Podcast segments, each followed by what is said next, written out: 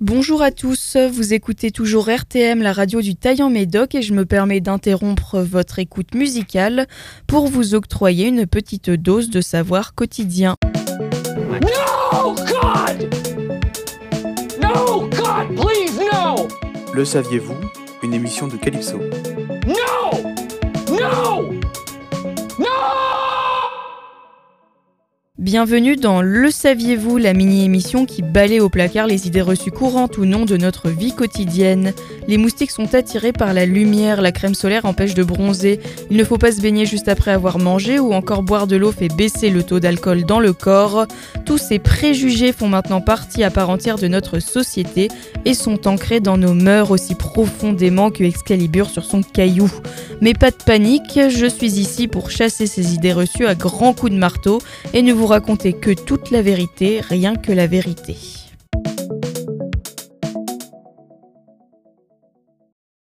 Et aujourd'hui, pour cette première idée reçue de la semaine, on va répondre à cette question.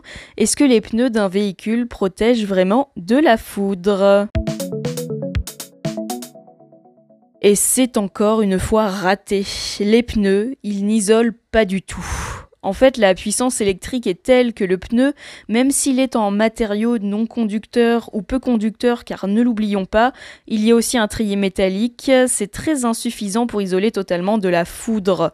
Les cyclistes, les motocyclistes ou même les automobilistes qui rouleraient en décapotable ont tout autant de risques que quelqu'un qui court sous l'orage. Bon, maintenant qu'on a bien gâché votre voyage, passons-en aux faits. Vous êtes quand même assez bien protégé dans une voiture fermée, mais c'est grâce à la carrosserie métallique, pas grâce aux pneus. Cette carrosserie, pourvu qu'elle soit métallique bien sûr, fait fonction de cage de Faraday. Le principe est simple, lorsqu'une décharge électrique ou électromagnétique frappe un récipient conducteur fermé, les charges électriques qui courent à la surface s'équilibrent entre elles sans avoir besoin de combler les manques en passant par l'intérieur. La foudre frappe alors la voiture sur le toit, l'électricité parcourt toute la surface du véhicule et s'évacue par le sol, preuve que les pneus ne servent à rien en l'occurrence. On est donc relativement à l'abri relativement, parce que si vous avez une voiture toute pourrie et qu'au moment de l'impact, vous êtes en contact avec une partie métallique reliée avec l'extérieur, vous allez prendre le jus. Inversement, si vous avez un véhicule ultra moderne en fibre de verre, adieu l'effet cage de Faraday, vous prenez le courant presque comme si vous étiez à l'extérieur.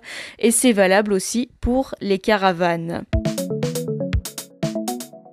Et en tout état de cause, une voiture est une cage très imparfaite. Elle présente pas mal de faiblesses, notamment parce que l'air qui entoure l'éclair est chauffé à 30 000 degrés Celsius et que ça peut suffire à mettre le feu à l'automobile, qui de toute façon a de fortes chances de voir son système électrique griller et ses pneus fondre. Oui, rien que ça. Autre talon d'Achille, parce qu'il y en a un autre.